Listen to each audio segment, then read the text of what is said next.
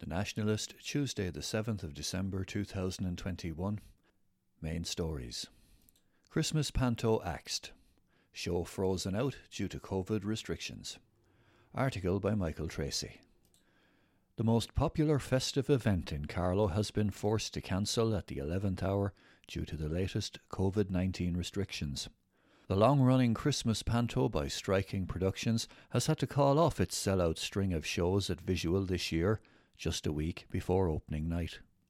Friesen, the Queer Cold Panto, had sold 2,350 tickets for its seven shows from the 15th to the 19th of December, including two matinees with a cast of dozens of young performers set to entertain and delight audiences.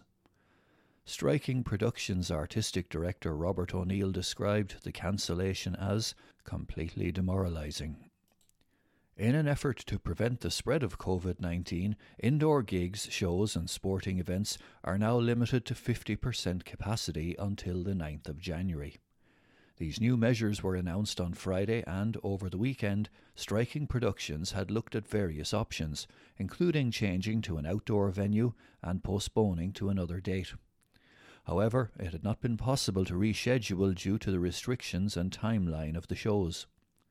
Mr. O'Neill said it would also have been wrong for some parents to be in a situation where they didn't get to see their children perform. He said the theatre company would now have to fundraise to meet huge debts accumulated in production. Sets had been made and erected, contractors had been acquired for lighting, smoke, wind, and snow machines, while the special costumes had been sourced from all over the world. Mr. O'Neill also spoke of his bitter disappointment that talented young performers like six year old Emmy Nolan, who was to have made her solo debut, and Siobhan Kavanagh and Grace Gearan, who were to share the role of Queen Elsie, would not have the opportunity to experience a unique, formative moment. I'm also very sorry for our audiences. We were providing much positivity at a particularly difficult time for everybody, he said. Expressing his dismay at the government's lack of foresight, Mr. O'Neill said, In a time when the Taoiseach speaks repeatedly of togetherness, I am disappointed that ultimately the decision was left with me. We couldn't possibly operate at 50% capacity, and the timeline announcing it on a Friday evening when everything closed shop for the weekend was all the more frustrating. I shouldn't have had to be the one to ultimately decide. The only available support currently is for professional pantos with a VAT exclusive turnover of €300,000, which does not include the Carlow event. Last year, Striking Productions had to cancel its musical and panto while it has not run Easter or summer camps due to the pandemic. He added, We will plan to fundraise over the coming months to try and pay our huge debt, but as things are, my enthusiasm is entirely waned. We can't continue to plan with repeated adversity. It is totally demoralising. Mr. O'Neill met Deputy Jennifer Murnane O'Connor over the weekend, who is set to plead their case with the government. Ticket refunds will be issued by visual. Mr. O'Neill asked people to show patience when contacting the box office at Visual. Mr. O'Neill wished to thank Tinryland GFC for the use of its facilities, the show's musical director Kira Hutchinson, choreographer Katie Conlon, Bridget Deering at the Visual Box Office, and all of the contractors. In a statement, Visual said, As a team, we are very disappointed at last week's announcement by the government to reduce audiences to indoor live events by 50%. This decision has resulted in the cancellation of many upcoming shows. We are particularly sad to confirm that the annual Panto by Striking Productions, Friesen, the Queer Cold Panto, will not go ahead. The energy and hard work that goes into bringing this show to the stage cannot be quantified. It happens because of people's enthusiasm, tenacity, and commitment. A combined crew of amateurs and professionals come together, adults, children, and young people, to light up the dark winter months with rehearsals and public performances. They have also shown incredible resilience. We know that the decision to cancel did not come lightly we can only look forward to better times and the return of striking productions to the stage at Visual in 2022.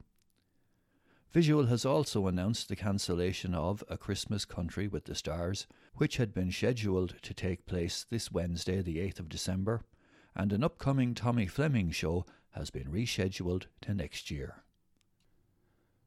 Four fire crews tackle massive blaze in Ballon, article by Elizabeth Lee. Thirty firefighters took up to six hours to control the biggest fire in the county in years after a warehouse containing sawdust caught fire on Wednesday night.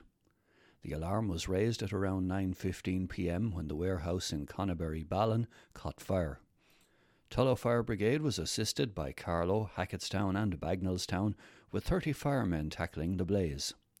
The owners of the business also assisted them, removing materials from the area with industrial loaders to a safe place away from the fire. Because of the flammable nature of sawdust, it took the firefighters until 3 a.m. to gain full control over the blaze, while they continued to work through the night until 10 a.m. the following morning to ensure it was completely extinguished. It's the largest blaze we've had in the county in some time. Thankfully, no one was hurt. The firemen worked extremely hard through the night to control the fire. They did an excellent job in preventing it from spreading, Acting Chief Fire Officer Liam Carroll told the Nationalist. The cause of the fire is unknown, but it's not thought to be suspicious. Man hospitalised after assault. Article by Elizabeth Lee. Gardaí and Carlow are investigating an alleged assault on Sunday night in the town centre. A man was walking along Tullow Street around midnight when he was approached by two men. One of the men punched him, causing a cut to the rear of his head. The injured party was taken to St Luke's Hospital, Kilkenny, for treatment. The men were not known to him. Anyone who witnessed the incident or has dash cam footage is asked to contact Carlow Garda Station on 059 913 6620.